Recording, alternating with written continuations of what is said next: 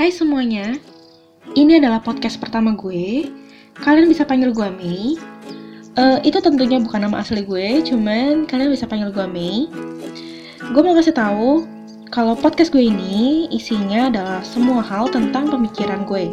Jadi kadang jelas, kadang gak jelas, kadang juga serius, kadang gak serius dan juga kalian bisa rekomendasi banyak hal ke gue supaya gue bisa memikirkan hal itu dan gue bahas di podcast gue. Gue akan kasih tahu kalian bisa hubungin gue di mana nanti. Kalau misalnya banyak yang dengerin, kalau misalnya nggak ada yang dengerin juga nggak apa-apa sih. Um, gue juga mau kasih tahu lagi kalau gue ini tuh nggak jago banget bahasa Indonesianya.